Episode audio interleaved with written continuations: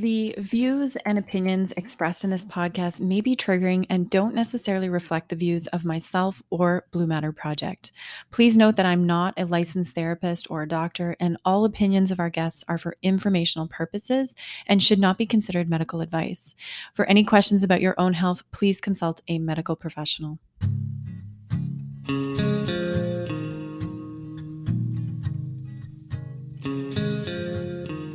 Hey everyone, welcome back and welcome to the Mindful Matters podcast. I'm Elaine Clark. Today we're continuing the conversation about psychedelic research and trauma. And if you're interested in learning more about the latest on psychedelic research, I think you're going to find today's episode really interesting. And this is a topic we've been getting a lot of requests for. So I wanted to bring Doctor Anne Wagner on the show today to talk to us about relational psychedelics and how M D M A is being studied in a therapeutic context for relationships. Doctor Anne Wagner is a clinical psychologist and treatment development researcher based in Toronto, Canada. She's the founder of Remedy, a mental health innovation community, and Remedy Institute, Remedy's home for research. She's the lead investigator of the pilot trial of cognitive processing therapy for P T S D and M D M A, and the upcoming randomized trial of cognitive behavioral conjoint therapy for P T S D and M D M A, a couples therapy for P T S D her team has previously tested in a pilot trial. Doctor Anne Wagner is committed to bridging the worlds of psychotherapy and non-ordinary states of consciousness, and she has a passion for its use for relational healing. Today's episode is really interesting. I am so glad you're here and tuned in. Let's jump right into the conversation. Doctor Anne Wagner, I'm so thrilled to have you here today. Oh, thanks so much for having me. Yeah, well, we published an episode on the show a few weeks ago on the topic of psychedelics with Andrew Penn, and he actually recommended you to me as someone to interview on the podcast. And then it's interesting, I, I was listening recently to an interview with Doctor Rick Doblin, who mentioned you and the research you and Doctor Candace Monson have done. Mm-hmm. And so I am so thrilled to have you here as a guest. You have an incredible background. I'm excited to continue the topic of psychedelics for our community, which we've actually had a, a lot of requests for. Mm-hmm. So I want to start by taking it back before we take it current and forward. Talk to us about how you got into the field of psychedelics.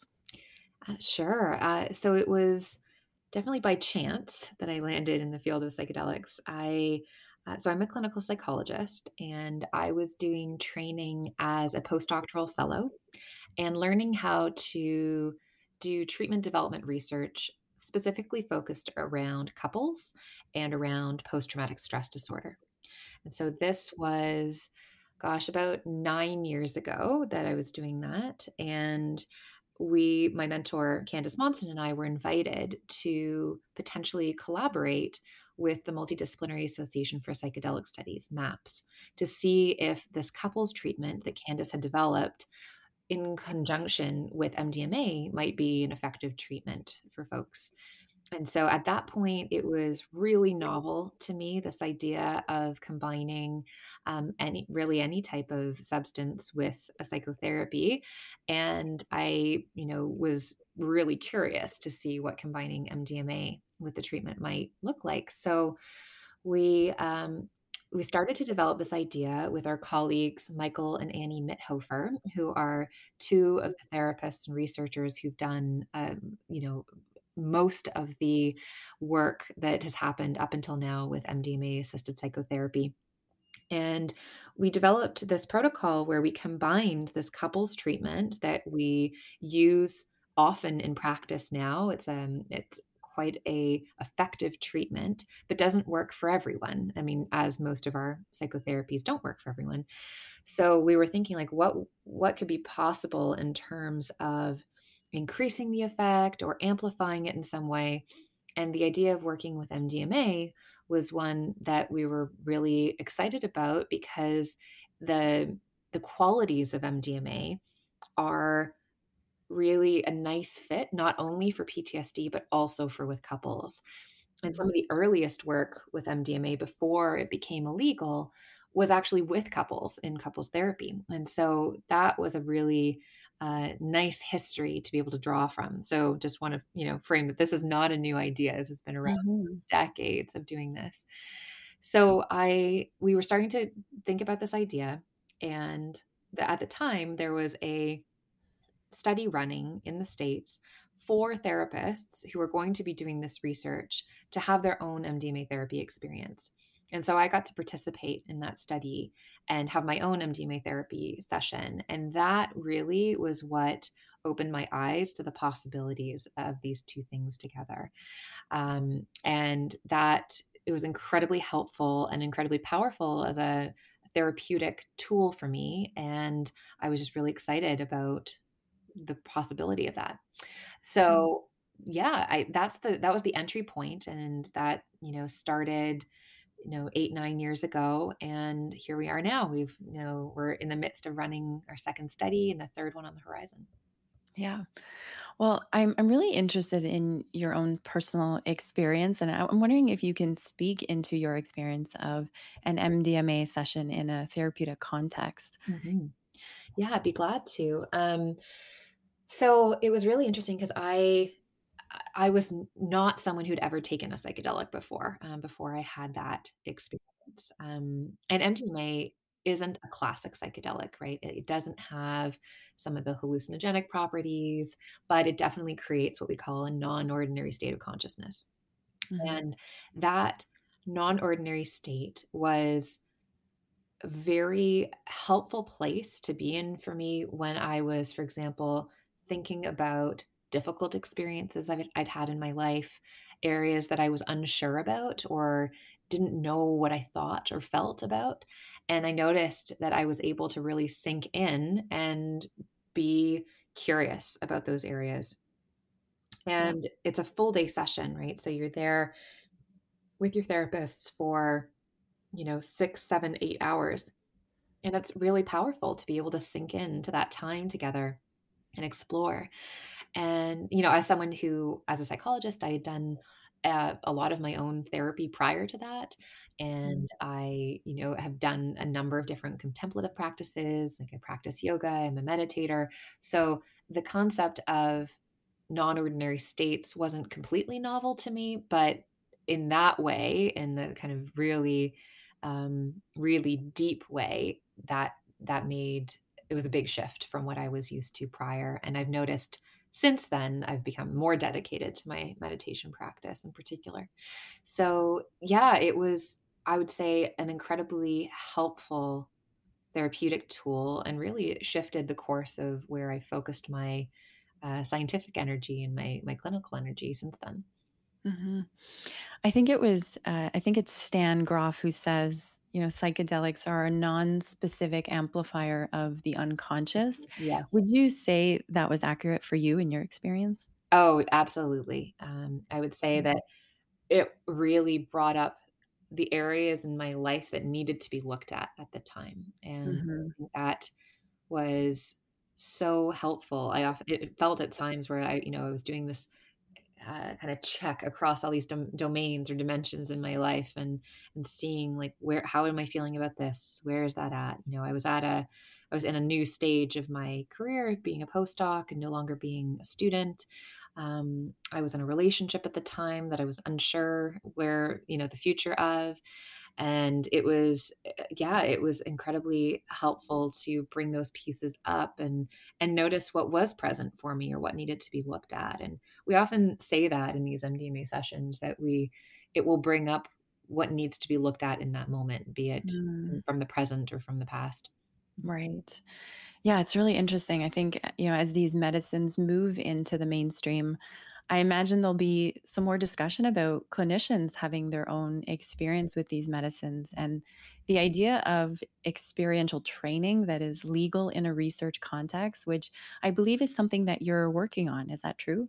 Yes. So um, we're hopeful to bring forward a study that would allow for therapists to have the experiences like I got to have in, in the States. I just found it such a valuable experience, and honestly has, has changed my appreciation for the therapeutic process. And so I'd be very, I'm really hopeful that we'll be able to put forward a study that will just will measure that, right, to see how it impacts people's therapeutic experiences and styles and their empathy and their compassion and their uh, burnout, I think would be a big one too, because, you know, it's, um, you can certainly appreciate, obviously, when someone's doing deep work, but to know what that feels like in the context of a psychedelic session is really different, because it's, there's so much happening that doesn't get communicated to the therapist and that they wouldn't know that's going on internally. It would, it's not really possible to explain, and, and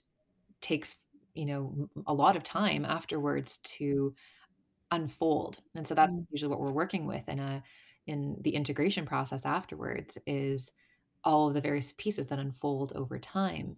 And I think the piece too, that both uh, clients, participants, and uh, and therapists sometimes don't realize is that it's not a curative agent. Like, it's not, you don't take the medicine and, like with a different medicine, and then suddenly you're better. It's a tool to deepen the therapy process. And, and therefore there's a lot of investigation and work to be done afterwards, because it can really open things up. Mm-hmm. Yeah.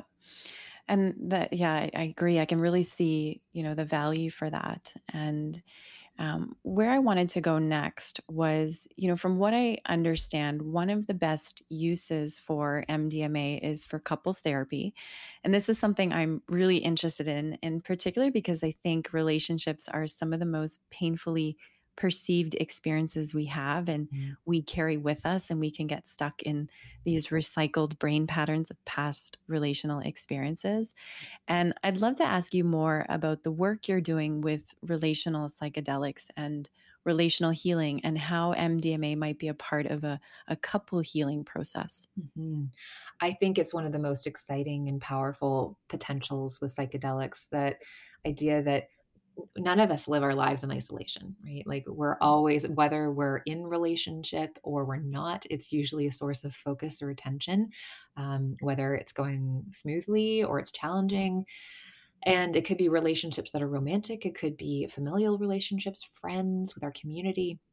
And so the idea of doing healing work with the people you're in relation with is, it just, so it makes so much sense to me. And it can have such broader impacts than only the person who might be wanting to do the the inner work.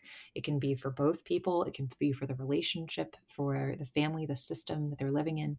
And I think also the the possibility is there to have effects last longer, because you have more people who are who are kind of invested in that process together. And when we think about M D M A as a potential for couples therapy in particular, it's it's really, when I think of all of the different psychedelics, it feels to me like the most natural fit, because you're increasing the ability for people to be with difficult emotions when they're coming up.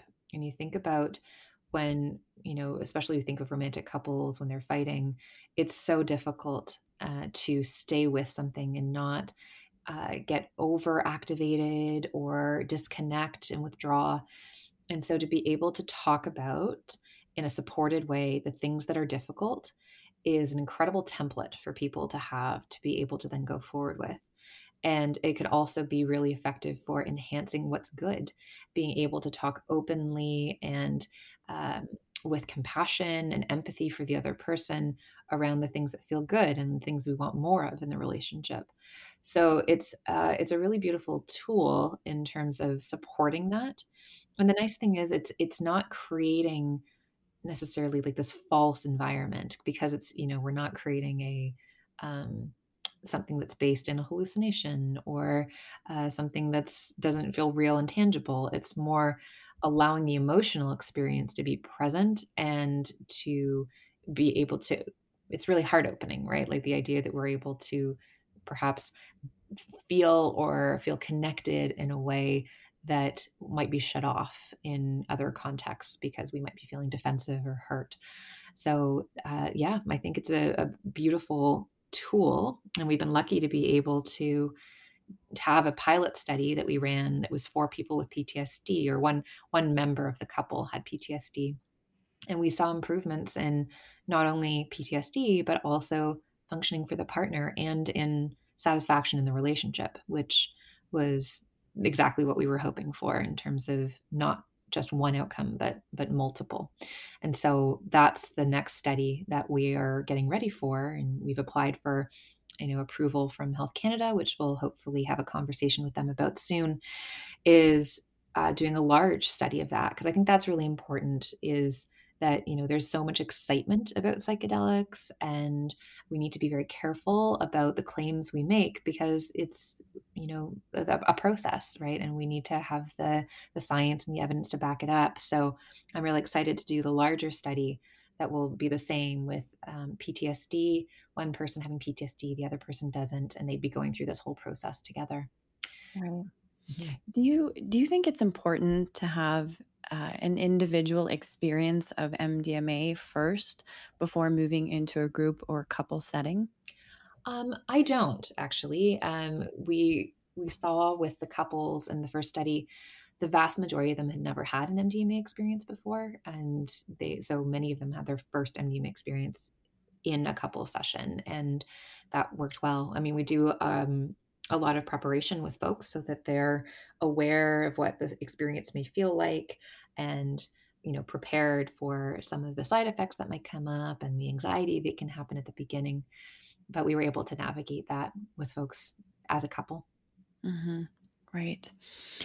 A, a misunderstanding of psychedelics, I think, and, and you alluded to this, you know, earlier in, in the conversation, is this idea of like a one dose miracle. Mm-hmm. So that, you know, it kind of puts all the the power in the drug and not in the relationship that we establish with the drug. Mm-hmm. And I think this is why we need to move to a, a drug policy to focus on the relationship we establish with the drug. And I, I think this can apply to all drugs, you know, alcohol, marijuana.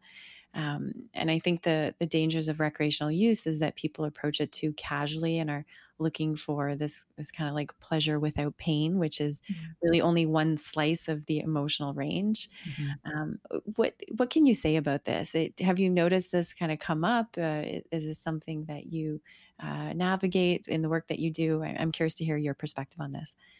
Yeah, I would say it's interesting from the angle, for example, of folks who contact um, Remedy, which is the clinic that I run, around their interest in doing this work. Like, there's a misperception that I need this, it's the only way I'm going to get well, and it will it will fix me, right? And and so the, the concept of it will fix me mm. is that's a, a falsehood, and it's more that like you'll be doing the hard work. It may be a tool in that process to help with that, and so the relationship to how we work with the psychedelic, that's incredibly important, because as you're saying, right, there's there's a lot of shadow that can be there, a lot of difficult emotion, a lot of um, pieces that need to be taken a look at. And so it's it's definitely not always a pleasurable experience. In fact, it's usually not. Um, it can be very difficult. There can be moments of ease or peace or joy, but that's not, uh, I haven't seen a session where it's been solely that. Mm-hmm. And instead it's a, a commitment to going into your inner landscape and really excavating what's there. So that's a very different approach of working with or using a psychedelic comparatively to what people might be doing if they're wanting to take it in a in a social or recreational way. So, I mean, there's different relationships to these drugs and, and medicines and however you want to frame it. Mm-hmm. And I think, you know, the context, they're very context dependent. So mm-hmm. the experience people will have will be very different. You know, we have people who often are reaching out to us who maybe have had a challenging experience when they've taken something on their own and they don't really know what to make of it. Or they've been hearing the hype about psychedelics and have been trying to kind of create their own experiences, but need help, uh, you know, in the aftermath of that. So it's um, it's important to recognize they're powerful, and how and when and where and with whom we we use them is uh, incredibly. It, it changes the effect um, in a lot of different ways. Right. Yeah. And you know, I it, coming back to this, uh, the context of, you know, relational psychedelics and, and couples, uh, I actually heard about, I, I heard from a married couple that they were doing a an M D M A assisted therapy once a year. Mm-hmm. Uh, and they, you know, what they said is that it was, it made it easier to listen and to say things to their partner. Yeah. But what also came up was that sometimes Uh, what what would happen is that one or both people in the couple would wait for the M D M A experience to have those difficult conversations, which can be a bit of a like a, a cop out, I think. And I think the idea is that we should be getting better at having those difficult conversations without the M D M A, but it can help facilitate. Uh, would you say that's true? I agree very much. Yeah, I would say I, I like to frame it as like, okay, so now you've got the the example, you've got the template of the experience. How do you then bring that into your life in a different way? How do you take those same learnings or same experiences and and and bring them into your everyday life? Because that's that's the, the whole thing of of bringing the experiences into uh, into actual fruition is to practice them afterwards. So, you know, if you notice like, oh, right, it did feel good to be open and talk about these things. Perfect. Then let's practice that without the medicine. Right. Because otherwise it ends up being, we, we put a lot of stake in the medicine as opposed to our own abilities to do that. Yeah. Yeah, absolutely. Well, yeah, the, the therapy is, is about teaching us the tools during the experience, which can then we can use on our own without the drug. So it's about changing our baseline and then not needing the drug. Um, but uh, I, I'd love to hear a little bit more about Remedy. You are the founder of Remedy. Tell us more. I am. Yeah. So Remedy um, is a, basically a home for mental health innovation. And so Remedy itself, we is a place where we offer psychotherapy and assessment um, and do trainings and groups and workshops. And uh, it's also a social venture. So it exists alongside Remedy Institute, which is our charitable organization. So mm-hmm. we donate our profit from Remedy to Remedy Institute. And then Remedy Institute is our home for research. So that's where we run, for example, these clinical trials and other projects that are related to mental health innovation. And we're starting a stream that's going to be funding low and no cost mental health services, because obviously that's a massive gap in, um, right. in people's ability to access these tools. So yeah, so we've, um, you know, Remedy was founded in the fall of twenty eighteen, and we just announced the launch of Remedy Institute earlier this week in March of twenty twenty-two. So that's um, it's been a real joy to see kind of the full vision come to fruition with it, because these two entities were always meant to exist alongside of each other. Um, yeah. Great. You know, one of the questions we get a lot uh, from our community is, you know, they hear podcasts like these, they they hear about these topics, they have a lot of questions, um, and they want to get involved and they want to support or they want to experience. Uh, so, what what can you say to this? Like, how can how can someone first of all uh, get support or or support, and then how can they uh, maybe learn more? Mm-hmm.